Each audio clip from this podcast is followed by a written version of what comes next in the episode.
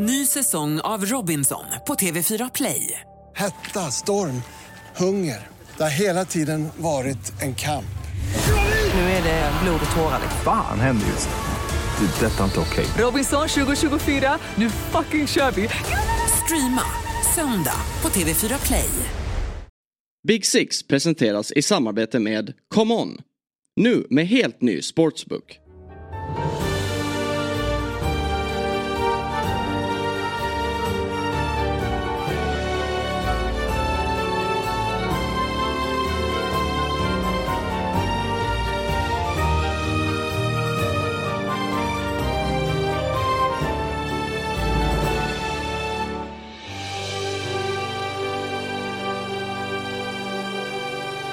Då hälsar vi hjärtligt välkomna till ett nytt avsnitt av Big Six. Det är måndagen den 15 januari, Björn, och vi är inne på vårt eh, tredje avsnitt på sju dagar. Och det var ju... Eh, som många... Premier League-klubbarna, Ja, men exakt. deras Vi- spelschema. Ja, vi börjar bli slitna här nu.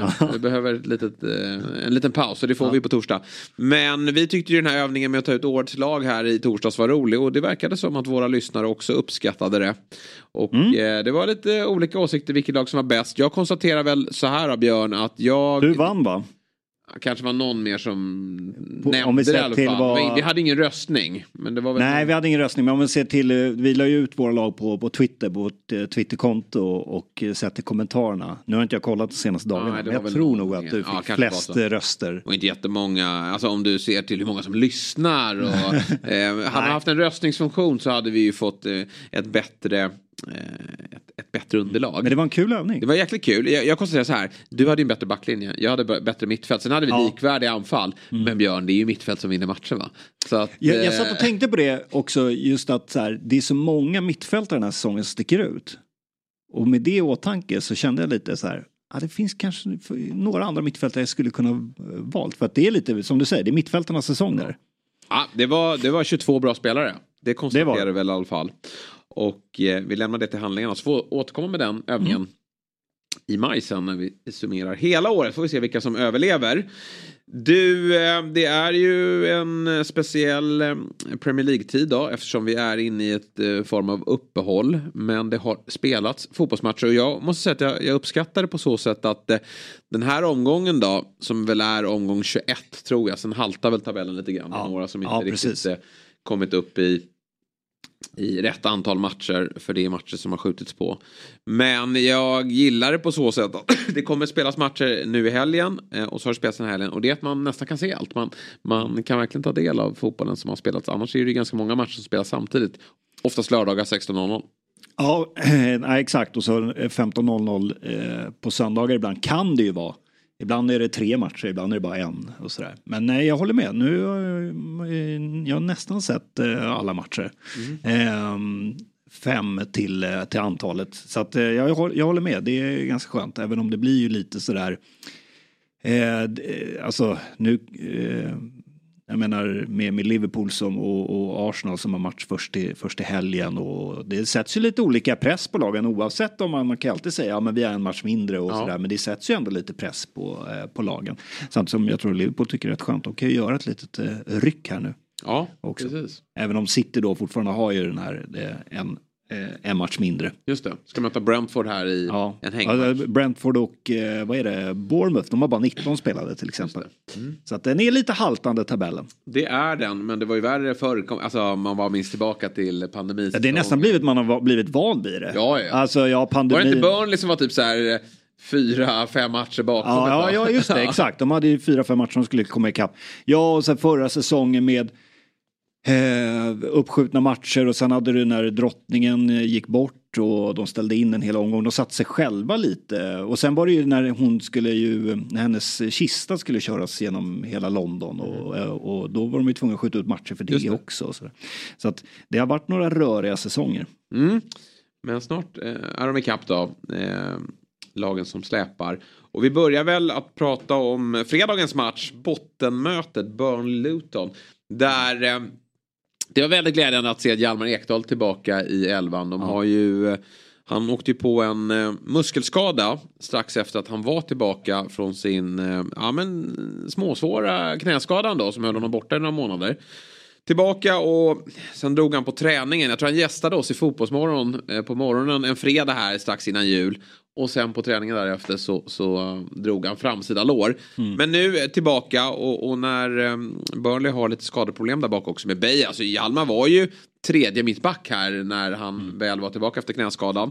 Och nu är han startman igen eh, eftersom Beijer då, eh, Jordan Beijer är eh, out en tid med en knäskada. Och och eh, eh, det var ju väldigt glädjande. Han står för en riktigt bra match måste jag säga. Eh, och eh, det enda den här matchen inte fick sluta det var ju oavgjort. Framförallt för Burnleys del. Eller ja, klart förlust hade ju varit sämre. Men, men Burnley behövde ju verkligen vinna här. Men eh, det lyckas man inte med. Ett sent insläppt eh, tveksamt mål måste också sägas. Ja, jag, eh, jag, jag måste säga att så här. Jag kan tycka generellt i både fotboll och hockey att målvakterna ibland eh, skyddas lite väl mycket. Ja. Man får knappt peta på dem så är det frispark. Men i det här fallet så förstår jag faktiskt inte hur det här kan godkännas. Eh, och eh, där är ju varummet så tydligt. Alltså, eh, domaren dömer ju mål här och VAR väljer ju att först att granska det. Men de går inte så långt att de tycker att domaren ska gå ut och titta på det. Och det vet vi att när domaren går ut och tittar på en skärm då är det oftast att ja, men då, går han, då lyssnar han på VAR. Ja. Helt enkelt. Eller då är det någonting att du borde nog ändra ditt beslut här. Eh, men det gör man inte. Eh, och jag när jag satt och tittade, jag tänkte bara att nej, men precis som eh, våra kommentatorer eh, Lasse Sandberg och Per Lagerström, de var helt övertygade om att det här kommer dömas bort. Och det, det var jag också, för att jag tycker att han, han alltså tacklar ju Trafford på ett sätt det är ju inte en kamp om bollen utan han går bara in och screenar honom och tacklar honom. Eh, för mig är, är det eh, frispark. Eh, och sen att eh, Cam Morris eh, nicka in den där bollen snyggt ändå får man ju säga. Eh, men jag, eh, jag lyssnade till eh, eh, Company efter matchen. Och eh, han var ju liksom, han pratade om det här eh, consistency. Alltså okej men då är det så här då. Man kan tackla målvakten då. Alltså är det så, fine, då kör vi. Ja. Eh, och sen började han ju rabbla upp, lite klassiskt också kanske när man tappar poäng, att man börjar, man använder det som fokus och, och, och så, här, så blir det temat. Men att man pratar om att vi, vi har fått eh, eh, ja, tveksamma röda kort och eh, tveksamma straffar emot oss och nu, nu det här. Och så är väl liksom livet som bottenlag ibland. Eh, och han har också, han sa det, jag har sagt till spelarna att vi ska inte hålla på och skylla på domarna. Eh, vi ska vara tillräckligt bra för att kunna vinna matcher. Vi ska inte vara sådana. Och Men- det är de ju inte. Nej, och det är de inte. Och, men han sa så här, vad ska jag säga till spelarna nu? Jag kan inte säga någonting. Alltså vad ska jag säga till dem? Alltså det finns inget, vad ska jag säga? Ja, men, men... men- samtidigt, eh, i grunden så håller jag nog Burnley som ett bättre lag än Luton. Ja. Och jag tycker att de ska kunna eh, säkra den här segern eh, än, ändå. Sen, och jag, jag håller verkligen med, jag tycker Hjalmar gör en jättebra match. Ska dock sägas, i, vid det där målet Mm. så måste han göra sig större och gå upp och ta, eh, ta duellen där på ett bättre sätt. Det, och det känner han nog eh, själv. Men jag, men jag vill men verkligen understryka det, jag, tycker, jag håller med dig, jag tycker han gör en jättebra match i övrigt. Ja, men han visar att han, han håller för Premier League. Och det, nästa uppgift då, det blir ju kanske Haaland om han är tillbaka. Men det blir City på Etihad. Det var det du sa, då, då vill han nog sitta bänk. Ja, nej, precis. nej men det finns väl inget att förlora där. Det, det är bara att gå ut och, och, och köra. Det är, Det är en speciell match för. Company också. Ja, det blir det ju såklart. Men eh, alltså, just på Company, ja, jag förstår att han väljer att... Han är ju frustrerad och givetvis besviken när han får den här käftsmällen. Men att Burnley... Jag är besviken måste jag säga. Jag, jag hade eh, större förväntningar. De gör en så otroligt fin säsong i Championship. Och det är klart att den typen av fotboll man, man bedrev där kanske inte var möjliga att vara så dominanta i matchen här i Premier League. Men eh, nu är känslan liksom hur ska Burnley kunna fixa det här? Och, och Luton är ju verkligen ett sånt lag man måste ha bakom sig. Och jag minns ju första matchen, de möttes ju här i höstas. Och tycker att typ den matchen vann ju Burnley. Men, men kändes nästan som att Luton var det bättre laget där. Och ja, Burnley är väl något bättre i den här matchen men absolut inte tillräckligt bra. Mycket bättre för att man ska säga att det här är något form av rån eller så. Nej. Utan ja, man behöver lite medstuds. Och man behöver lite Eh, ja, lite flyt för att kanske hänga kvar och det har ju inte Burnley just nu men det måste bli bättre prestationer framåt också då. Och det blir intressant vad som händer med Company här om, om det skulle vara som så som allt pekar på just nu. Nu är det väldigt mycket fotboll kvar som ska spelas men om det skulle vara som så att de, de trillar ur här för Company har ju varit ett uppsnackat namn. Han är ju liksom efter fjolårssäsongen så har det ju varit som att ja, men han är den givna ersättaren när, när Pep lägger av i City. Men så kommer det här mindre bra året. Hur, hur orkar han ta ett kliv ner med Burnley? Eh, är han tillräckligt het för att få något annat attraktivt erbjudande? Vad, vad tror du där? Hur resonerar man som, som dels som Burnley då? Kommer de behålla honom tror du? Ja, det där är ju frågan. Och det blir också lite sådär med det här spelsättet och filosofin som Company står för. Och jag kan ändå alltså, köpa det, att man står fast vid sin filosofi och, och, att man håller sig vid sin, vid sin plan och att det här är jag. Men det blir också lite så här, det, handlar det om Companys karriär eller handlar det om Burnleys eh, framtid? Vad, vad, är, vad är viktigast här egentligen? Och det får väl Burnleys sportsliga ledning egentligen svara på. Eh, för att jag tror att eh, alla andra lag eh, tror jag, alltså jag menar Sheffield har ju gjort eh, sin tränarförändring eh, på tränarposten, till och med Nottingham har gjort det. Men Luton och Burnley är kanske två sådana klubbar som känner att ja, men vi kan nog det kanske inte är rimligt att vi ska stanna kvar och att vi, vi ska se till att göra en bra säsong i Championship nästa säsong. Så vi bygger vidare istället. Men jag tror ju, eh, precis som egentligen alla andra tränare, så tror jag att om Company får ett bättre erbjudande så hoppar han på det. det tror jag får han ett Premier League-erbjudande så får han nog det. Men det har jag ganska svårt att se att han får ja. eh, i det här läget. Nej, han är inte glödhet just nu. Hans eh, aktier har ju verkligen eh, sjunkit eh, ja, sen, sen i somras. Ja, jag, jag ser det nog snarare som mer troligt att han stannar kvar i, i Burnley. Att, jag tror ändå att jag får känslan av att Burnley ändå vill fortsätta bygga vidare med, med ja, company. Det borde de göra. Det är ju en, det är en stark, alltså det är många bra lag i Premier League och, och det är ju tydligt här att nykomlingarna har haft det väldigt kämpigt. Ja. Nu ska vi dock inte ge upp eh, vårsäsongen helt för Burnleys del och man väljer ju faktiskt att eh, förstärka laget här.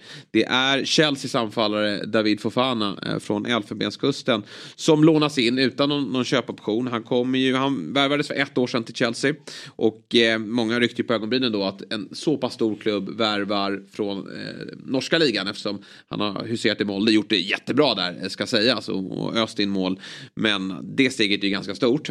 Fick lite speltid under våren och var många som tyckte att han gjorde det bra men det är klart att han är nog, var inte lösningen på Chelseas anfallsproblem. Sen har han det senaste halvåret, eh, i somras så lånades han ut till eh, Union Berlin i, i Bundesliga. Där har det blivit ganska sparsamt med speltid. 12 matcher eh, till antalet kan jag läsa mig till och bara ett mål. Ja. Så nu testar man Burnley här då. Och det behöver ju inte vara fel. Jag tycker att Burnley behöver få in lite spets. Sen om Fofana är tillräckligt bra för det, det, det återstår att se. Mm.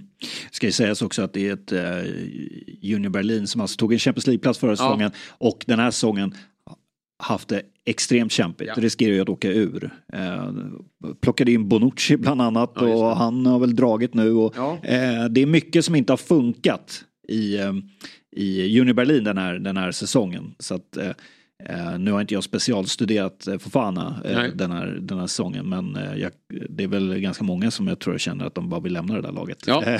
men, uh, Får se vad han känner efter ett halvår i Burnley då. ja precis, men jag kan ju tänka mig speciellt som offensiv spelare att man tilltalas av Burnleys sätt att spela ändå. Ja, absolut. och att han får lite Premier League-rutin då. Men det är klart att det sätts ju också en del press att hoppa in i ett lag som har en bit upp, nu är det fem poäng upp till säker mark. Eh, det är ju inte omöjligt rent poängmässigt. Men att vara då det, att hamna i ett lag som verkligen skriker efter tre poängare och har stor press på sig. Det, det kan vara ganska tufft. Mm. Så är det. Vi eh, lämnar bottenstriden eh, och eh, tar oss några hack upp i tabellen. Under eh, lördag, lördagen strax efter lunch så var det London Derby på Stamford Bridge. Chelsea mot Fulham. Och frågan var vad, det är svårt kanske att få till det spelet. Vi får väl fråga Common om de kan lösa det till nästa gång de möts då. Men, men att Chelsea, Fulham skulle sluta 1-0 och att eh, det avgjordes på en straff. Det, det var nog inte så höga odds som det låter. För eh, tydligen då eh, har vi grävt i statistiken här. Fulham är det laget som har släppt till eh, flest straffar i år. Det här var sjätte straffen som de fick emot sig. Och Chelsea, det är det laget som har fått Eh, eh flest straffar till sig då. Eh, åtta stycken till antalet. Sju av dessa har de slagit in och fem har Cole Palmer stått för. Och det var det enda målet som, som eh, blev i den här matchen. 1-0 vinner man och eh, Chelsea som vanligt enorma problem att eh, vara Ja men inte bara effektiva utan komma till lägen för att vara effektiva. De, de skapar för lite. Eh, trots att de i stora delar av matchen har ett ganska bra spelövertag. Ja exakt, jag tycker att den här matchen Chelsea skapar fler chanser, målchanser men med min känsla när jag såg den här matchen att den kunde sluta nästan lite hur som helst. Ja. Eh, faktiskt och oavgjort hade väl inte varit helt orättvist eh, faktiskt. Och eh, ibland kan man ju säga när man pratar om topplag att det är starkt att vinna utan att imponera. Men när det är Chelseas fall, när man inte ser någon riktig förbättring eh, match efter match så går det ju inte riktigt att använda det, det argumentet. Utan det är ju snarare oroande och eh, vi pratade ju om det att de förlorade den första ligacup-semin eh, mot Middlesbrough. Eh, nu väntar ju en retur på eh, sen då men, men Eh, Eh, vi, det är ju en Pochettino som är, som är pressad eh, och det pratas ju om att de, de ska plocka in eh, fler spelare under, under januarifönstret här. Men ja, det, vi är ju fortfarande besvikna på, på Chelseas säsong. Men det är klart, en 1-0-seger, om det så är på straff och man håller ändå nollan, så är det klart att det, det ger ändå en viss självförtroende och att de Eh, kan bygga vidare på det på det sättet att de, de ändå får eh, eh, lite mer, lite mer självförtroende boost. Men eh, ja, det är ju fortfarande frågetecknen kring Chelsea står ju fortfarande där. Ja, man har väl tagit eh, några steg i den här tabellen. Hade ju ett eh, ganska lätt spelschema, haft ett lätt spelschema sedan en tid tillbaka. Men det finns ändå några plumpar där. Eh, och ja, det var en rejäl plump här mot Middlesbrough. Men, men den eh, semifinalen lever ju eftersom det ska spelas en retur också på, på Stamford Bridge. Mm. Men om man tittar så här till tabellen. Eh, Chelsea får med sig resultaten nu men sett till hur de spelar om man ska göra en bedömning kontra övriga lag. Jag har svårt att se Chelsea gå om särskilt många lag som man har framför sig här. Nej, United är, kanske inte heller visar så mycket rent sådär eh, spelmässigt. Samtidigt har ju de en en annan spets. Det finns ju verkligen matchvinnare i det här laget som kan kliva fram och vinna fotbollsmatcher åt dem. Det, det har ju inte riktigt Chelsea nu. Cole Palmer är jag väldigt imponerad av fortsatt. Jag tycker vilken säsong han gör. Visst, många mål är från 11 meter, men de ska också, de ska också slås in. Man är väldigt delaktig i spelet ja. och han han kan nog fingra på en EM-trupp eh, till sommaren. Det är inte ja. otänkbart. Nu vet jag att konkurrensen är väldigt hård där uppe. Men eh, det, det, finns samtidigt också ganska många platser och, och, som ska fyllas upp. Eh, han, han, gör det bra men, men i övrigt så tycker jag att Chelsea saknar ju eh, spets i det här, eh, i det här bygget. Eh, så jag, jag, vet inte hur mycket högre upp vi kan förvänta oss att Chelsea hamnar den här säsongen. Eh, om jag ska vara helt ärlig. Nej, och de har ju också ett, eh, om man tittar vad de har framför sig, de har nio poäng upp till en, eh, till en femte plats. Eh, väldigt svårt att se att de ska klättra förbi så många lag och göra en sån resa. Bakom sig har de ju till exempel Newcastle också. Ja. Så att jag menar det finns ju och, och sen strax ovanför har de ju Brighton och Manchester United um, och West Ham där då. Men um, så att det, det är många bra lag uh, omkring sig som ligger tajt där vad gäller, vad gäller poäng. Så att, eh, nej, det är som sagt, det finns, eh, det finns ju många kvalitetsspelare i, i det här laget men det är ju få spelare eh, jag tycker Cole Palmer är väl en av dem. Få spelare som håller liksom en jämn nivå just mm. nu. Nej, det är. Annars är det många som är väldigt Ojämn. upp och ner. Ja. Alltså ibland kan ju vi sitta här och säga att Sterling, wow, ja. är han tillbaka nu? Ah, och så går det några matcher och så dippar han. Eh, Gallagher, samma sak där. Eh, Madueke vet jag inte riktigt. Det blixtrar ju till emellanåt. Eh, så. Och sen har vi också och, och, frågetecknet kring, kring Pochettino. Mm. Eh, så att, eh, men men.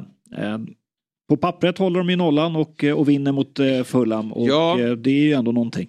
Och eh, precis, de, de släpper till en del målchanser bakåt. Men där har ju faktiskt det skett en förändring mellan stolparna. Och det kanske inte var... Alltså han hade ingen val eftersom Sanchez gick sönder. Men frågan är om Sanchez tar tillbaka den där platsen. Jag... Eh, eh tycker att Petrovic eh, visar eh, framfötterna här mm. och, och, och, gör en, en, bra match igen. Det är många bra reservmålvakter i Premier League ja. kan vi konstatera. Verkligen, och det här är verkligen en doldis. Alltså han är 24 år, det är ju ingen det är nästan ung för att vara målvakt. Men, men eh, han kom ju från MLS senast här, New England Revolution. Dessförinnan så har han spelat, och han är ju serb. Mm. Och eh, dessförinnan har han spelat i, eh, i Okay. Vad har du på dem?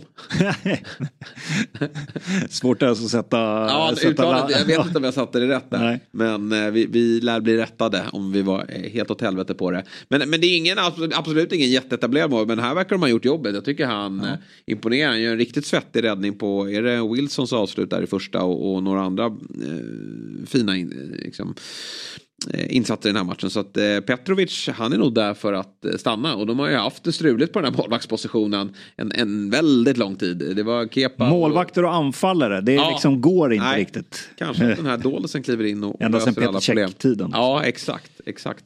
Nej, men så att det där är väl bara att fortsätta med, med, med Petrovic. Sen är det glädjande också i Chelsea då, utöver att man tar tre poäng, det är ju att Chilwell och Chukwuemeka, på tal om svåruttalade namn, mm. men den tycker jag ändå att jag sätter hyfsat, ja, tror jag. jag. Ja, de de är tillbaka och eh, Chilwell han har väl han blandade och gav lite här i, i, eh, höstas men vi vet ju vad han kan och får han lite kontinuitet och slipper skador så tror jag att han kommer vara ordinarie på den här vänsterbacksplatsen. Och Chukwuemeka tycker jag var, såg väldigt bra ut i, i de få matcher han, han spelade innan han fick problem med ett knä tror jag det var. Så det, det där, även om de kanske inte kommer starta alla matcher så, så skapar ju det där en, en lite tuffare konkurrenssituation för Chelsea. Så är det. Och nu väntar ju, eh, eh, nu får de lite vila här. Och sen väntar ju eh, ligacup-returen eh, mot, eh, mot Middlesbrough på, på hemmaplan. Och sen efter det, bara tre dagar senare, ska de möta Aston Villa då i 16-del i FA-cupen. Och sen efter det har man Liverpool. Ja, och så att, är det väl, kan det vara Arsenal ganska nära inpå där? Ja, det är en, det är... Bit, eh, det är en bit bort. Okay, men, ja. de, men eh, det är Liverpool som möter Arsenal och Chelsea inom kort tid. Jag ja. blandar ihop det där. Men ja, den är ju inte lätt den matchen att åka till. Även om man gjorde det jättebra i, i premiären där på Stamford. Ja, men vi har ju sett Chelsea ja, göra bra matcher bra mot där, stor, men, storklubbarna och ja. när, när de sätter det där pressspelet så, så eh, kan det vara bra. Det är väl bara det att eh, um, Ja, Då eh, kanske de har fått in en anfallare också. Broja håller ju inte. Nej, det, eh, det, det, gör det inte. Det kan man säga om alla spelare ja, i Chelsea. Men, men Jackson men, tillför ju ändå någonting. Ja, eh, det gör han ju. Sen blir man ju tokig på honom också. Men, men Broja, det ser man väl ganska. Och sen Nkunku liksom. Ja. Ja, han får bygga upp sig i sommar igen. Alltså visst, han kommer komma tillbaka snart. Det är någon höftskada. Men, ja. men det känns som att han behöver en riktig försäsong innan vi ser mm. att... Eh, jag tyckte när han kom tillbaka nu att man ändå såg att liksom kvaliteten ja, men de kommer få nytta av ja. Men jag tror inte han kommer vara så här. Han kommer inte hitta toppklass under det här året. Nej. Utan han behöver nog lite... Eh, lite försäsongsträning. Han var ju, såg ju väldigt bra i somras. Ut i somras så fick han den ja. tråkiga knäskadan. Strax innan allt drog igång. Mm. Bra, men eh, viktiga var väl att de vann då, Chelsea. Så får vi se när det lossnar eh, i de två olika straffområdena. Mm. Ordning på defensiven och börja göra mål.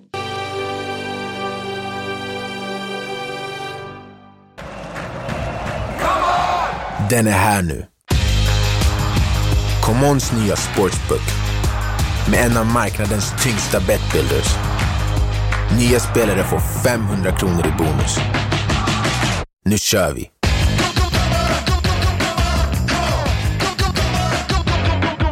18 plus. Regler och villkor gäller. Come on! Ett poddtips från Podplay. I podden Något Kaiko garanterar östgötarna Brutti och jag, Davva, dig en stor dos skratt. Där följer jag pladask för köttätandet igen. Man är lite som en jävla vampyr. Man har fått lite blodsmak och då måste man ha mer. Udda spaningar, fängslande anekdoter och en och annan arg rant.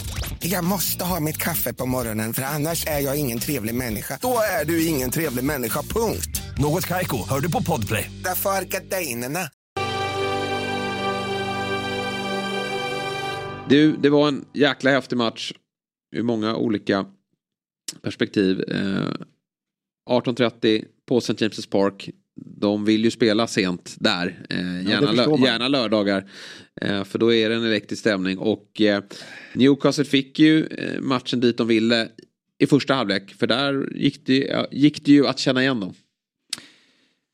Ja, alltså verkligen. Och sen måste jag bara säga att trots att det bara var, det var så få matcher den här omgången, vilka matcher vi har fått. Ja, eh, vi kommer ju till den, eh, den andra, eh, vad ska man kalla det, Eh, storlagsmatchen Mm. eh, sen då. Men eh, jag tyckte, eh, alltså Newcastle City bjöd ju upp eh, verkligen.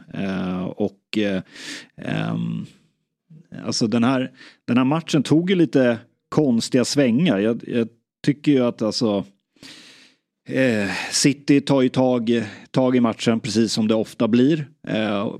Och det här, ibland är det ju så när man kollar på City att ibland kan det kännas nästan lite tråkigt när de eh, håller i bollen eh, så pass stabilt hela tiden. Men eh, jag tycker att de gör ju i- egentligen en väldigt bra första halvlek, eh, City. Eh, och eh, Bernardo Silvas mål alltså. Ja, det Vilket är- eh, klassmål. Det är många klassmål i den här matchen. Ja, ja, det, det är det verkligen. Men... eh, Det kom ju nästan lite i skymundan. Dels för vi svenskar, Ja. vi gillar ju Isaks mål. Ja, man glömmer nästan Och- bort det målet. Ja, men att det var det första målet också. Sen, Ja. sen small det så många gånger till och, och Mm. det var en comeback i form av De Bruyne. Den här matchen hade ju otroligt mycket. Mm. Men han är ju, nej, vad bra han är alltså. Det är eh, löjligt vilken nivå Bernardo Silva håller år efter år i, i Premier League och Manchester City. Mm. Man förstår varför um, Pep aldrig vill eh, släppa honom. Nej. Men nej, jag tycker City, de, de är bra. Men, men, jag, och, men jag tycker att Newcastle ändå, de ho- hotar på ett helt annat sätt i, i, i den första halvleken. Och, och eh, spelar med, med den här eh, energin och, och, och, och rörligheten. I, I andra halvlek då, vi ska prata mer om Isaks mål måste vi göra såklart. Men i den andra halvleken så blir de, Newcastle blir för låga. Eh, och det är Isak Mm. inne på efter matchen att det går inte mot City till slut. De, de, till slut så eh, slår de ner oss. Eh, och, och eh, Newcastle är ju som bäst när de orkar hålla pressen. Kanske inte över 90 minuter, de måste väl periodisera det lite grann också.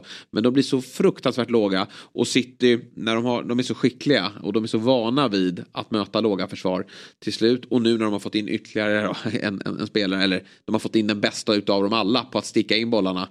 Då, då är det ju någonstans logiskt att det blir 3-2 till slut. Ja, och jag menar, ska vi prata Kevin De Bruyne, det blir ju så tydligt. Alltså, alla lag hade ju saknat den här spelaren. Och även City. Och det blir ju lätt att man något sätt, man har ju fortfarande väldigt höga krav och höga förväntningar på City. Men att de ändå tappat Kevin De Bruyne, alltså en halv säsong. Det är klart att det påverkar dem också, för det ser man så tydligt när han kommer in. Det var ju som att pappa är tillbaka här nu. Och jag tycker vi fick se en, en Kevin Bruyne som jag som uppträdde på ett annat sätt. Alltså han gick in och styrde och ställde. Det här är ju en ganska lågmäld person och som mest gör det här. Han är ledare, det här klassiska, han är ledare på det sättet att han visar att han gör jobbet på planen och sin spelintelligens och sina fina fötter. Men nu gick han in och styrde och pekade och ställde hela tiden och det var som att han var ju som referenspunkt hela tiden. Det är bara ge honom bollen. Och när de möter låga försvar, bra försvar, så så har, de ju haft det tufft. Men så när Kevin De Bruyne kommer in, då blir allting så mycket enklare helt plötsligt. Och det är ju, alltså när han bara gör det här drivet och skjuter in bollen. Det, det, det ser ju så enkelt ut. Ja. Det ser ut som att säga, varför gör inte alla det där? Eh, och sen hans eh, passning till, eh, till Oscar Bob. Byggare Bob. Eh, som, som också gör det snyggt med tvåfotaren där. Ja. Eh, ja, det är ju en, jag tycker det är så märkligt ibland. Det finns ju alltid det här när folk ska på något sätt representera olika läger. Att så här, vi, du och jag får väl representera Premier League-lägret, så finns det Serie A-vurmare eller Liga-vurmare. Och så tycker när man pratar Kevin De Bruyne och så tar man med lite den här besvikelsen över hela Belgien-landslaget och så pratar folk om att så här, men Ja, vissa menar att han till och med är överskattad och han är långt ifrån bland de, den bästa mittfältaren i världen. Men alltså, jag menar, titta på den här insatsen och säga att han inte Nej. är, alltså han är ju, för mig är han Premier Leagues bästa spelare. Ja, det Ehm, och, eh, Och har varit det en och, längre tid. eh, såklart, eh, kanske den bästa mittfältaren i hela världen. Ja, men nej, såklart topp tre. Absolut, och jag, så här, de som säger Modric, jag, jag slår inte ner på dem. Alltså, jag, jag förstår Nej. ju den, den argumenten för honom också. Men, men jag tycker, det, så som, så många som slår ner när man lyfter fram Mm. eh, De Bruyne. Det, det, det, det, kan inte jag, det kan inte jag acceptera. För Nej. som du säger när han kliver in här och visar vilket register han har. Och det som är så, det var ju som att Newcastle inte var förberedda här också. För det som är så häftigt med det här målet är ju att de det som är skönt lite för Rodri också att han kan lite fokusera. Han är ju, Rodri är ju bra i båda riktningar. Det har han ju verkligen visat. Eh, Han har en otrolig passningsspelare. Han har jäkla skott. Men här kan han fokusera på att falla lite lägre. Och så kliver de upp i press på honom. Och då sticker, de, sticker han in bollen på Kevin. Och då är det ju, de glömmer bort honom. Och, och till skillnad från när andra mittfältare får den ytan som du säger. Man tycker att fler borde göra. Men han sticker ju bara rätt mot mål. Och då finns det ju, då vet ju backlinjen, okej. Nu, det är så läskigt att han kan lossa bössan här nu. Och då kan det smälla. Eller så trär han in den. Och trär han in den på, har de hålan där, då är det ju kört. Men, men det bästa är nog att försöka falla lågt där och hoppas på att han missar skottet. Men det gör han inte. Utan han eh, får in den och, och där visar ju ledaregenskapen också efter målet hur han eldar igång eh, laget och säger att vi måste gå för tre poäng här nu. För det där, de där tre poängen är ju så otroligt viktiga. Jag tror att en förlust här, inget hade varit kört. Men, men eh, det hade varit jobbigt och Liverpool hade eh, fått en ett väldigt eh, självförtroende inför fortsättningen här att man mot Bournemouth nästa helg skulle verkligen kunna göra ett ryck.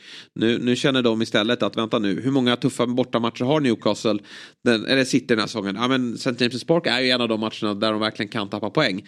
Eh, nu gör de inte det och det, det känner nog hela toppen där, toppstriden att fan, eh, det var ju här de skulle kanske eh, få bara ett kryss med sig då. Ja, om vi, om vi tittar vad de har att vänta sig. Nu ska de ju faktiskt möta Tottenham i, i FA-cupen. Ehm, men om vi tittar på ligan, det är alltså kommande tre. Burnley hemma, Brentford borta, Everton hemma. Ja. Det är ju nio poäng. Ja, det, är det. kan vi ju liksom Absolut. räkna hem redan. Hålet förmodligen tillbaka eh, redan mot Burnley, kanske matchen därefter då. Och som vi varit inne på tidigare, man har också FCK. Det är klart, man, man kommer ju ställa bästa laget i de matcherna. Men du kan ju ha, alltså, först är det parken.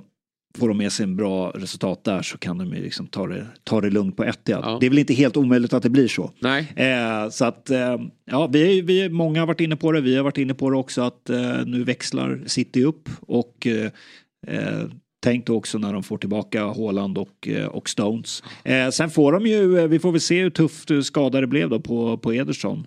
Just det. Men det verkade lungt som jag förstod Nu får de ju lite Ja. ledigt här också. Och det där är ju det där olyckliga med när man avvaktar med en offside. Ja. Då, Ja. Linjedomaren eh, är ju redo med flaggan, men de ska avvakta.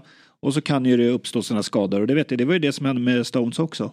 Det var ju en liknande situation, att det skulle ju vara offside, men man väntar. Det där är alltid faran med, med eh, det. Men, ehm, men eh, sen tror jag också man ska inte underskatta hur, hur en sån här match avgörs också. Alltså, Nej. även för ett lag som City. Nej, Att alltså, känslorna där och då att det kliver fram en ny matchvinnare. Det är lite som ute i längdspåren när man är nöjd med en svensk insats. Men det är alltid en jävla norrman som står på, högst upp på pallen till slut i form av eh, byggare Bob här. Oskar Bob som verkligen, eh, det är en klassaktion. Alltså, Dels närvaro, att, att sticka. Han vet ju också att han har ju inte spelat jättemycket med, med De Bruyne, men han har väl suttit på den där läktaren och bänken och, och, och sett de där passningarna. Men han sticker perfekt. Och, och närvaron i att jag tror att går han på, det är nog rätt lätt att bli ivrig där. Går han på skott där då kan nog Dubravka ta den där. Men istället så kommer tvåfotan och så öppet mål och vi har en ny eh, norrman i city. Vad är det Björn? Att vi har två framstående matchvinnare från Norge i världens bästa fotbollslag. Det, är ju- det går ju inte att acceptera. Nej, det, Ehm, det, det är väldigt mycket Norge just nu på Ja. den svenska kartan. Vi har ju eh, norrman som har köpt namnrättigheterna till Friends Arena. Vi har en eh, norsk tränare som Ja, ska väl ha tackat nej då till landslaget. Till och med nobbat landslaget. Ja, det är nästan mer förnedrande än att han tar över det. Eh, och så har vi då eh, de här framstående spelarna. Det är väl ändå, om man ska se det positivt då, sett ur en Sverige vs Norge perspektiv, att Ödegaard kanske inte är i toppform då. Nej, det är väl Eh, bra. Men vi får väl se. De, nu ska ju de spela till helgen. Men, Och nej, planens först- bästa spelare om vi, om vi ska ändå göra Norge mot Sverige var ju ändå svensk. Även om Bob får sista ordet så, Ja. så var ju Isaks första Men jag vill bara halvlek säga det, briljant. att, att Pep också kastar in, han byter ut alltså Doky och tar inte in Grealish. Nej. Utan det är Oscar Bob han slänger Ja. in som sista byte i 82. Verkligen. Alltså säg att matchen skulle ha svängt, att eh, Newcastle skulle ha vänt. Då tror jag Pep hade fått mycket kritik. Att men du slänger in den här lilla junisen Mm. när du har Grealish. Varför, varför gjorde du det? Och att ändå ha den känslan. Och den, ja det är ju därför han, är han, världens bästa eh, tränare. absolut. Men, men det, det, det var lite, det, jag blev lite förvånad. Alltså, Han gjorde väl mål här. Han fick väl chansen mot, eh, var det Röda Stjärnan i eh, Champions League-avslutningen. Ja, exakt. Eh, och då hängde han och så kände väl han att 90:e. det, det är dags här nu. Att, att, eh, Deras nya supersub kanske. Ja, ja, lite så. Det har ju Norge levererat förut då. På tal om den här som, som nobbade. Men nej, häftigt ögonblick för, för City. Eh, och, eh, men nu tycker jag ändå vi måste ge lite kärlek och tid till Alexander Isak. Och alla Absolut. som... Eh, jag har ju alltid, och jag är ju färgad såklart eftersom han kommer från min svenska klubb. Men jag vill ändå slå ifrån mig att det, att det bara handlar om det. Och, och jag vet att du är väldigt förtjust i honom. Och det är jättemånga svenskar som är förtjust och ser storheten i Alexander Isak. Men du, det är ju få. Jag ligger nästan i lä. Eh, när det kommer till att älska någon så mycket som Fredrik Ljungberg älskar Alexander Ja, Isak. Han har ju nästan skällt ut folk. Ja. Att, alltså tidigare när jag, han har fått prata om honom, alltså förstår inte folk hur bra Mm. eh, den här killen är. Och nu får han ju rätt. Däremot tycker jag lite att så här, när de pratade, Isak kommer säkert nå den höjden, men när de pratade vem som är den bästa svensken i Premier Leagues historia. Då är ju fortfarande, tycker jag, Fredrik Ljungberg såklart högst upp på tronen med tanke på vad han åstadkom i, i, i de omöjliga Ja, Arsenal. men tve, så. Eh, Så är det ju faktiskt. Men, men eh, ja, Isak kanske aldrig kommer kunna uppnå just det i Newcastle för de kanske inte är tillräckligt bra för det. Men eh, vilken match han gör. Ja, eh, det, det är sånt klassmål och jag tycker han har ju flera aktioner. Han, nästan så här, nu, nu, jag har ju liksom eh, Ribban höjs nästan för mig hela tiden här med, med Isak. Jag förväntar mig nästan att han ska göra ett till mål i den här matchen. Så han har ett riktigt bra läge när han kommer ut lite mer på, på högersidan och gör ett så fint ryck. Eh, och då eh, skjuter rakt på. Men, eh, men det här målet han gör eh, och också mot, han hade ju en skön duell mot Diaz under hela matchen. Det började redan vid avspark där när de sköt hem mot eh, målvakt mot Ederson och eh, Isak springer efter och Diaz tacklar honom liksom. Och, och de, men att han, eh, det som man också pratade i Premier League-studion, att han gör också mål, viktiga mål. Nu blir det ju noll poäng här, men han gör ändå viktiga mål i matcherna mot de absolut bästa lagen i världen. Um, han, uh, nej men det, aktionen han gör, det det är sån gåshud och han fortsätter med det här som vi har pratat om när han firar mål på ett sätt, han eldar igång publiken. Alltså vilken publikfavorit han har blivit. Men jag vill hävda, alltså bakom Håland just nu i Premier League så ser jag ingen forward som är bättre. Nej. Jag kan inte säga att jag tycker att jag håller Watkins lika högt. Jag håller Solanke vä- väldigt högt. Men Nunez, säger, är, Nunez är ju väldigt bra. Men Ja. han gör ju... Men som målskytt? Ja, nej, som målskytt så, Så, han bort. så Och det ser man bara på... Nu, fan, nu åker han på det igen, Nunez. Jag, jag ber om ursäkt, för jag, jag, jag ser hans storhet också. Men bara på så här, avslutsmomentet här. De bästa anfallarna, det ser vi ju på Salah, Haaland och, och um, alla de här som, som när de kommer till de här farliga lägena, hur de bara är, blir kyliga. De, är, de vet precis, de flyter bara med i situationen. Och, och när bollen ska avslutas, då, då är de inte förhastade. Jag tycker ju så här när, när Nunez ibland kommer, han är så stressad så att han, han bara bombar och så är det en fot eller eh, målvakt i vägen. Det, det, eh, ja, det, det, det är inte konstigt att han bränner lägena. Isak är ju så otroligt lugn när han ska lossa det här målet. Och Kyle Walker är ju en av världens bästa backar, äh, kanske den bästa, en mot en. Men han blir ju väldigt stressad av att han ser att Gordon kommer också i löpet utanför. Så han vet ju inte riktigt hur Isak ska om han ska släppa den till Gordon som i sådana fall ska få ett väldigt bra läge. Gordon vill ju ha bollen där. Eller om han likt Henry då ska vrida upp och knorra in den i bortre. Ja, men de, eh, jag tror att det var Ljungberg som ritade på det målet i, i pausen. Just hur Walker söker sig, innan Isak får bollen, söker han sig lite mer centralt in i banan. Och har inte så bra koll. Och det Isak gör så smart är att han fortsätter liksom ta den här bågen utåt mot kanten. Vilket gör att sen när bollen kommer till Isak, då ser Walker, oh shit, han är ända där borta nu.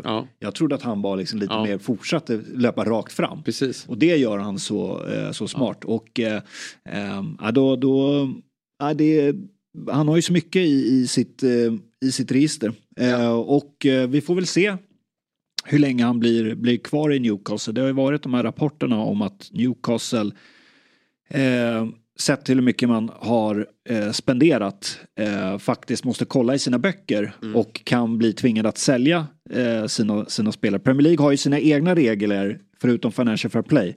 Att man får inte visa upp en större ekonomisk förlust än eh, 105 miljoner pund, 1,4 miljarder kronor över de tre säsongerna. Newcastle har spenderat 5,2 miljarder sedan de gjorde ägarbytet 2021 och har en omsättning på 3,2 miljarder kronor.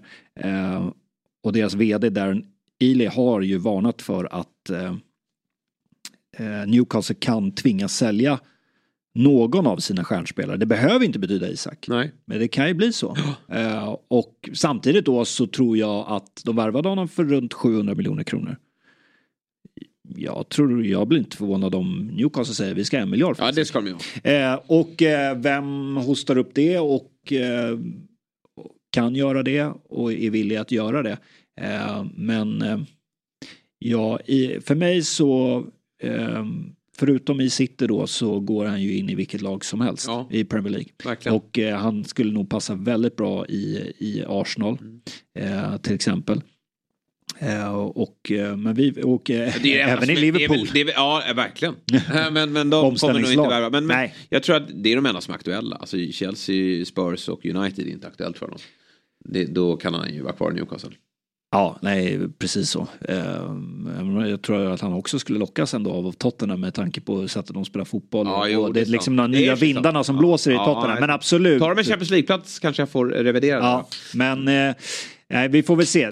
Eh, det kanske är så att de säljer Mm. någon annan spelare. Ja, men eh, tung förlust för Newcastle som parkerar på tionde plats nu i ligan. Hela tio förluster har de redan eh, lyckats skramla ihop då efter 21 matcher spelade och vi får se då vad som händer med dem framöver. Jag tror ju dock att det kommer att klättras här i tabellen för att nu, man hade ju, man mötte väl Liverpool här ganska nyligen i, i Premier League. Nu har man Aston Villa Härnäst är ju en tuff match också men den, den ska man gärna eh, försöka vinna. Det blev ju 5-1 i första mötet i, eh, på St. James' Park. Nu ska man åka till Villa Park. Då.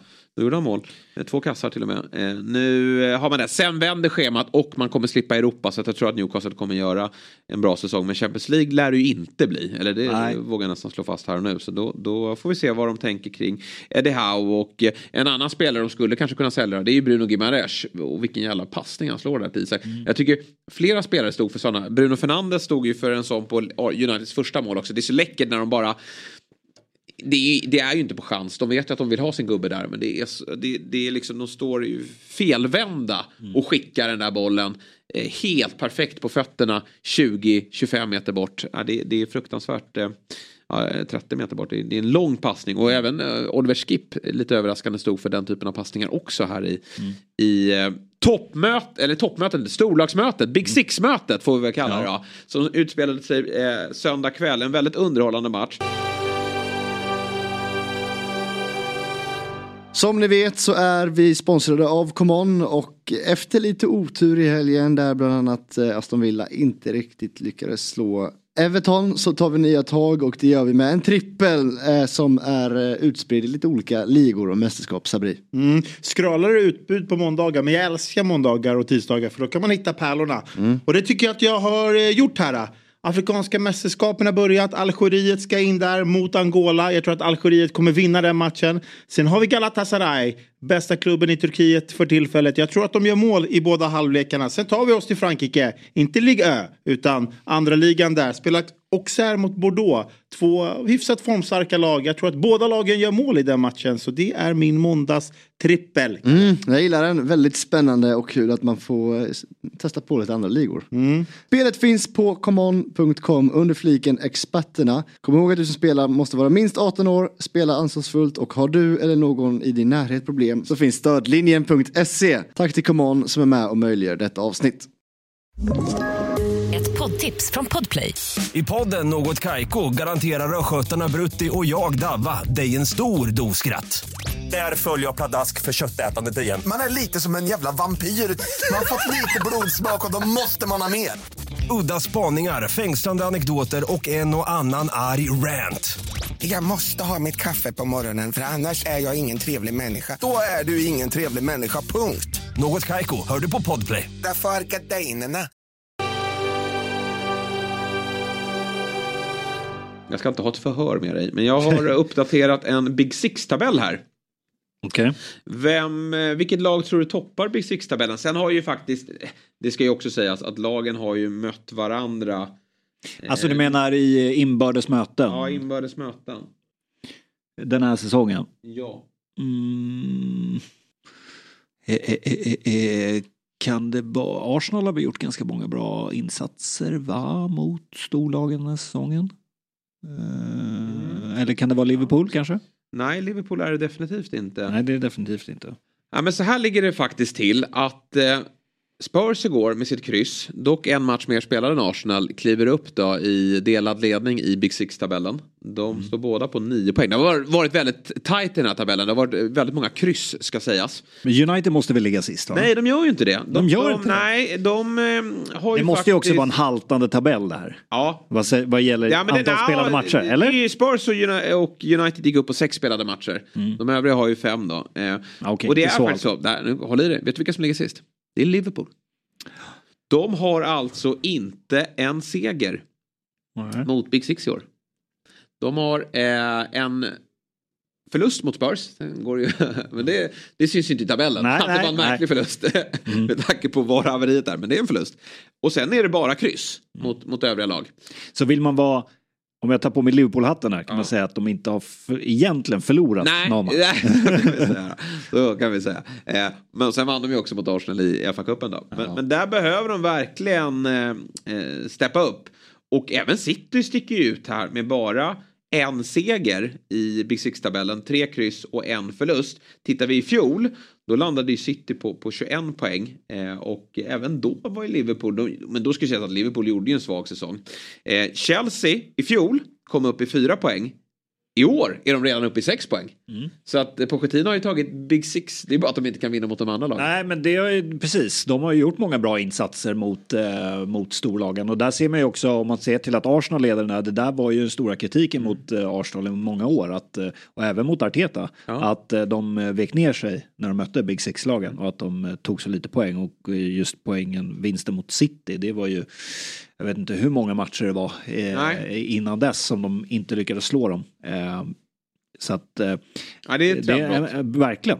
Det får man. Och eh, Spurs då i fjol, då hade de åtta poäng. De är redan uppe i nio Mm. poäng. Och det är ju imponerande. Postecoglou har lyckats ta poäng på Old Trafford, Mm. på Etihad och Emirates. Så det är Londonlagen i topp då? Jajamän, Londonlagen i topp. Chelsea och Spurs eh, imponerar. Får vi se hur den här slutar. Men Liverpool måste ju såklart börja vinna de här matcherna om man vill stå med pokalen. Ska ju möta City på Anfield här eh, lite senare under eh, våren. Eh, och då, det blir ju ganska så avgörande. Men den här matchen i alla fall slutade ju 2-2 och det var en väldigt underhållande fotbollsmatch. Jag tycker så här, rättvist med 2-2 eh, tycker jag ändå att vi landar i. Men det är väldigt tydligt att det är ett Spurs som vet vad de sysslar med och ett United som förlitar sig på individuella prestationer. Och då är det ett United som nu kan förlita sig på lite fler spelare individuellt för Höjlund och Rashford ser bättre ut. Absolut, och Höjlunds mål är ju ett klassmål. Ja, verkligen. Som han bombar upp ja, den. ja. Eh, Men håller, köper du det ändå att jag, och jag, jag vet att folk tycker att jag är lite för positiv till Spurs. Men jag, alla lag har skadelister, det har United också. Eh, Spurs eh, skadelista har varit väldigt lång här nu. Och i den här matchen då saknar vi alltså Son, vi saknar Madison, vi saknar Kulusevski, vi saknar Sar, vi saknar Bissoma. Romero och eh, van der Ven är precis tillbaka efter skador. Men de där jag nämnde, de, det är alla jag skulle säga att det är nyckelspelare nästan. Eh, för vad som har varit bra för Ja, Spurs. och och eh, ändå kliver man in i den här matchen och, och eh, lyckas vara väldigt dominanta i, i stunder. Eh, äga väldigt mycket boll. Men kanske i, ändå är det United som skapar de farligaste lägena. Ja, eh, så är det ju. Men jag tycker att det som du är inne på lite är, alltså Postecoglou startar alltså, i centrala mittfältet med Skip, Höjbjerg, Bentancourt och kontrollerar mittfältet. Ja. Det tycker jag säger mycket om Tottenham och jag tycker det säger ganska mycket om United. Mm. Eh, det ska på liksom eh, på Old Trafford inte vara möjligt egentligen. Nej. Eh, där ska de ha eh, mycket bättre koll. Och det är väl lite Nej, det också man tar med jag- sig. Att, att, att United, de skapar absolut lägen. Ja. De är ett bra, bra kontringslag. Men, men de är så pass sårbara och så pass svaga på mittfältet eh, fortfarande. Och eh, Ja, jag undrar vad Daniel Radcliffe, eh, äh, Sir Jim Radcliffe, Ja. inte Daniel Radcliffe, inte Harry Potter, eh, utan Sir Jim Radcliffe på läktaren satt eh, bredvid eh, Sir Alex Ferguson. skulle behöva ta in en trollkarl. Eh, Ja, exakt. det skulle bara vara Daniel Radcliffe. Jag undrar vad han satt och tänkte under den här matchen. Men samtidigt, det, man ser ju som du säger, man ser att det är kvalitet. Skö- Skönt såklart för Rashford att göra. Ja, han första, målet sen, i- första målet på Old Trafford sen i maj tror jag det var. Ehm, men... eh, Är det så illa? Ja, och sen att de, de får ju också tillbaka skadespelare. Martinez får ju hoppa in här eh, också. Eh, är såklart positivt. Men, eh, men eh, ja, eh, de här mörka molnen runt eh, Old Trafford ligger ju fortfarande kvar där. Ja, och så här, jag, är- jag är så trött på att det är... Alltså visst, det passar ju dem i den här matchbilden. Vi vet med Spurs höga backlinje att det var ett omställningslag. Men det har ju varit så så länge nu att United i alla matcher bara ska kliva in och vi står lågt och ställa om. Det går ju inte att bygga ett lag så eh, långsiktigt. Det måste ju bli en tydligare identitet där man på Old Trafford ska alltid vara dominanta. Sen kommer man förlora fotbollsmatcher. Men att ge över initiativet till motståndarna gång på gång. Det gör ju att det går ju inte att tro på det här långsiktiga projektet. Ten Hag, Jonas Olsson gästar oss i Fotbollsmorgon. Han, han eh, köper ju spekulationer kring att eh, Ten Hag blir någon form av interim-manager här fram till sommaren och sen skickar han honom. Och så kommer det bli om det inte, om det inte visar sig att eh, United hittar en, en identitet så som han spelade i Ajax. Om inte det sker här under våren då spelar det ingen roll hur resultaten, om man lyckas till slut ta en femte plats, vilket jag har ju svårt att se, men säg att man skulle göra det. Han ryker ändå. Det måste ske en förbättring i sättet United tar sig an fotbollsmatcher. Ja, speciellt om de får in en ny eh, sportslig ledning här så måste ju de eh, också se det alla andra ser. Jag menar 36 procent bollinnehav mot ett så pass sargat Tottenham. Det, det säger tycker jag ganska mycket och jag vet han fick ju frågor om det här Tenag efteråt att det är, alltså jag menar titta på hur det är Tottenham som är eh, alltså liksom leder sp- spelet här och för spelet. Eh, är det inte ni som ska vara det? Och, jag, och det vet jag de pratar om i studion också. Om United ska, United ska ju vara ett topplag. Och som topplag så måste det ju vara eh, dominera matcherna. Du kan inte göra det i alla matcher. Men de flesta och speciellt på hemmaplan. Då är, för att vara topplag så det krävs ju. Du kan ju inte vara ett omställningslag och vinna ligan. Nej. Det, det går ju. Nej, det är omöjligt. Eh, så att eh, det, det, det är väl det ehm, som jag tar med mig från, från den matchen. Eh, men jag, jag håller med dig. Jag tycker också att, eh, att ett oavgjort resultat är eh, ganska rättvist. Ja men det tycker jag ändå. Alltså sett till hur, hur det eh, utspelade sig. I eh, Spurs så var, jag trodde att Dragosi skulle gå rätt in men då visste jag inte att eh, van de Fed och Romero var redo.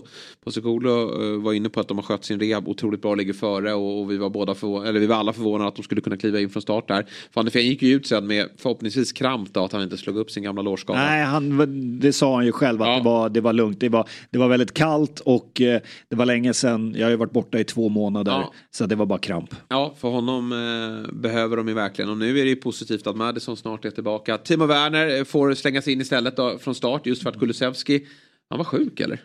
Ja, han var sjuk. Han, de hade gått någon influensa i laget och han var väl den som hade drabbats värst. Precis, ja det var ju ett tungt avbräck och, och surt för Dejan själv. Han hade nog väldigt gärna spelat den här matchen.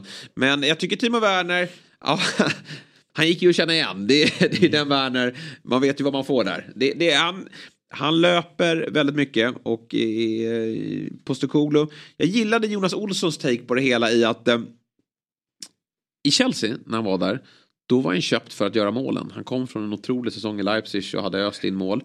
Men till Spurs kommer han ju mer som en rollspelare. Han är mer tänkt att du, du ska eh, hela tiden vara i rörelse, du ska sköta vår press och sen så vill vi såklart ha dig med sista tredjedelen och hoppas att du kan göra eh, bra saker där. Vilket han, när han står för den här assisten till Bentancur eh, visar att det, det finns ändå lite klass där. Men målskyttarna i det här laget finns ju sedan tidigare. Det är ju Son och Richarlison som, som främst ska göra målen framåt och sen har vi Brennan Johnson där, Kulusevski, Madison när han är tillbaka. Så kanske ta ner lite pressen på, på, på Werner Werner. Och jag tycker ändå att visst, det går att önska mer kanske i, i även när det kommer till honom sista tredjedelen. Men han är, han är nyttig i den här matchen. Det är det och får ju med sig en eh, assist. Men som, ja. som du säger, lite sen man ser de här avslutningslägena, det är nästan så att jag inte ens tror på det. Nej. när, när jag ser dem och så bara, det var ju nästan ah, så det okay. var gapflabb från läktaren. det här första avslutet när han skickade, ja. den, den landade på Etihad. Jag undrar om det ens var meningen att han skulle starta den här matchen. Men Nej, med tanke på att Dejan blev sjuk och sådär så fick han Postekoglu lite råda om lite.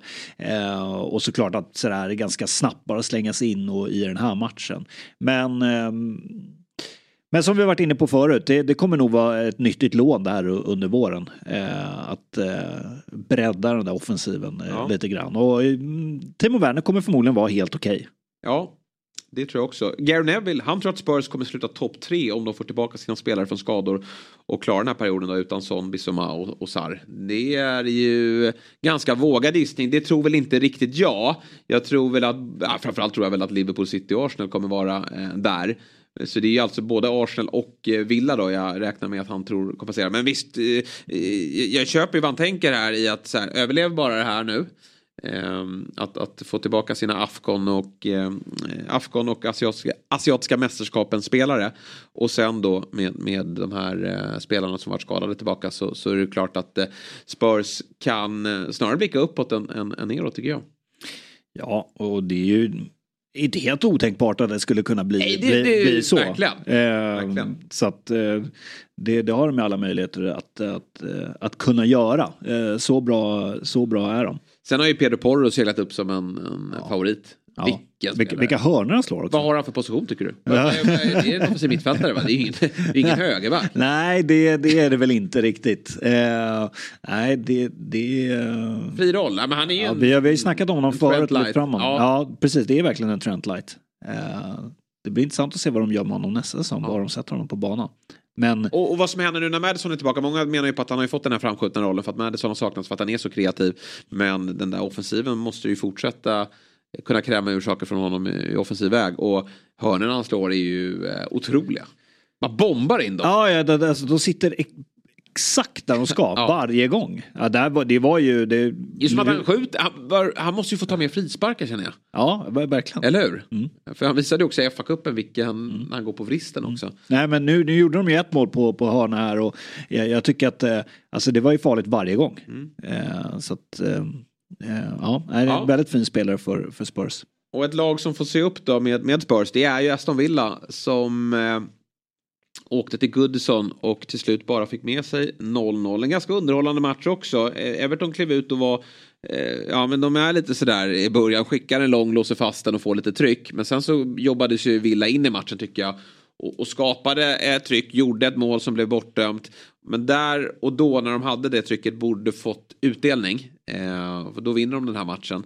Men just nu så har de ju Watkins längst fram där som, som han är mållös i fem raka matcher. Ja, det är också ett bra läge i matchen. Ja, ja han, han, har ju haft de här, han har gått in i de här svackorna tidigare säsonger. Ja. Och då har man liksom tänkt, man har aldrig hållit honom som en av Premier Leagues bästa anfallare. Så det har väl varit mer naturligt att okej, okay, han kanske inte ska leverera i varje match.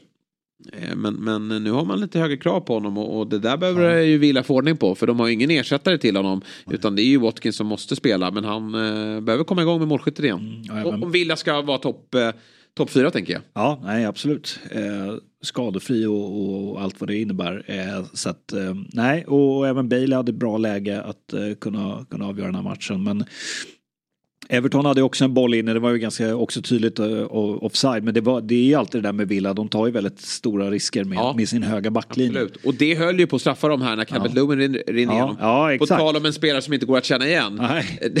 han, uh, han har det jobbigt, uh, och, och, men där vill man nästan berömma Martinez som, som jag vet inte om, han har inte haft någon svacka, det har han inte haft. Men, men eh, det blev ju väldigt mycket med honom när han vann VM-guldet och hur bra han var. Eh, och sen tillbaka till Villa. Och eh, han är ju, det pratas ju, vi har ju pratat så mycket om Alisson och Vicario i år. Men, men Martinez är ju där uppe också, vilken världsmålvakt alltså. Mm. Ja, ja, herregud. Det är ju han är ju lite provocerande i sina stunder med hur han håller på och tjafsar och maskar ja. och sådär. Men men han gör ju allting för att vinna. Ja. Eh, och han är, det är lite, tycker jag också lite Villa är på det sättet. Du såg som målet som de får bortdömt när Langley river ner ja. eh, eh Everton-backen och eh, Eh, liksom de, de är lite småfula, eh, Villa. De är lite grisiga. Mm. Jag tycker faktiskt att det var rätt att det dömdes bort faktiskt. För att han, han, han drar ju verkligen ner honom. Ja, sen tror jag faktiskt att till slut så dömer de det på ändå en offside. Ja, visst var det att, det? Att, han, Ja, han jag står Ja, jag eh, faktiskt med foten Ja. lite längre Jag- fram. jag- Men det ska ju annars dömas för frispark. Ja, jag tyckte det. Ja. Men, eh, ja. Nej men eh, såklart, alltså, det är ingen katastrof att kryssa mot Everton på Goodison Park. Det, det är faktiskt en ganska jobbig match. Everton, ja de ligger ju där nere men, men eh, har ju faktiskt blivit av med, med 10 poäng. Och fler poäng kan det väl bli va? Så är det ju. Eh, fler poäng eh, kan det bli. Jag skulle bara säga det om eh, Watkins har fem raka utan mål. Eh, Calvert Lewin har 13.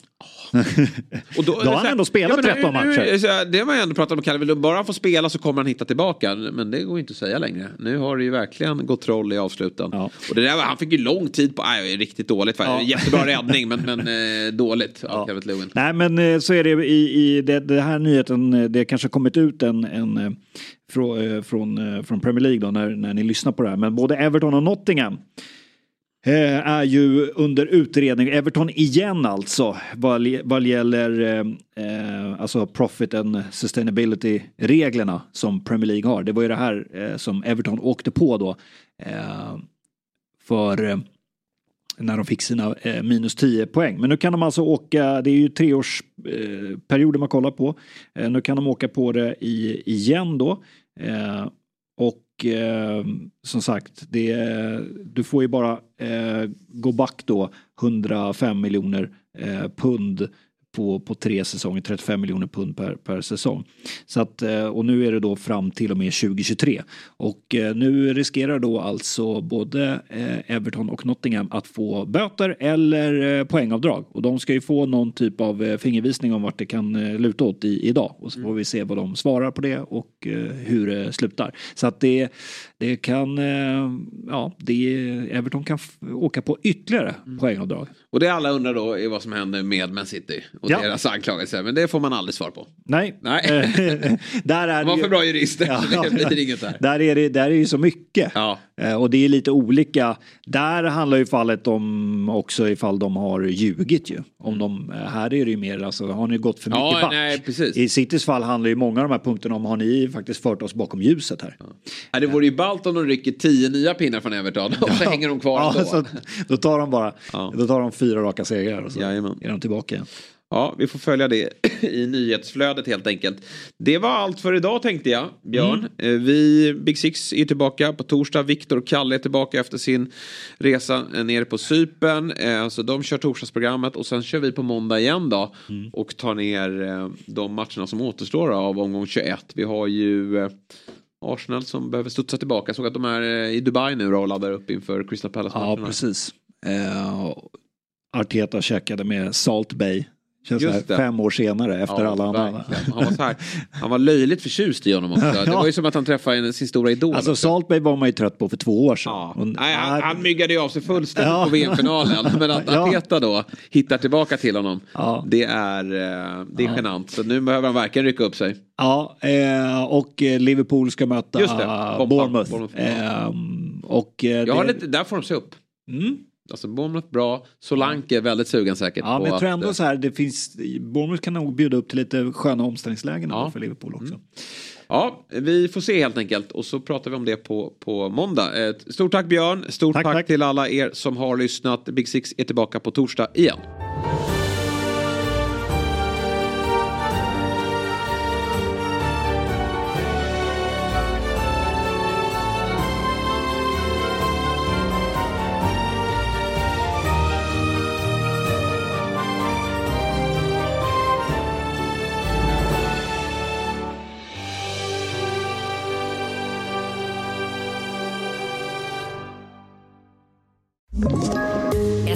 Poddtips från Podplay.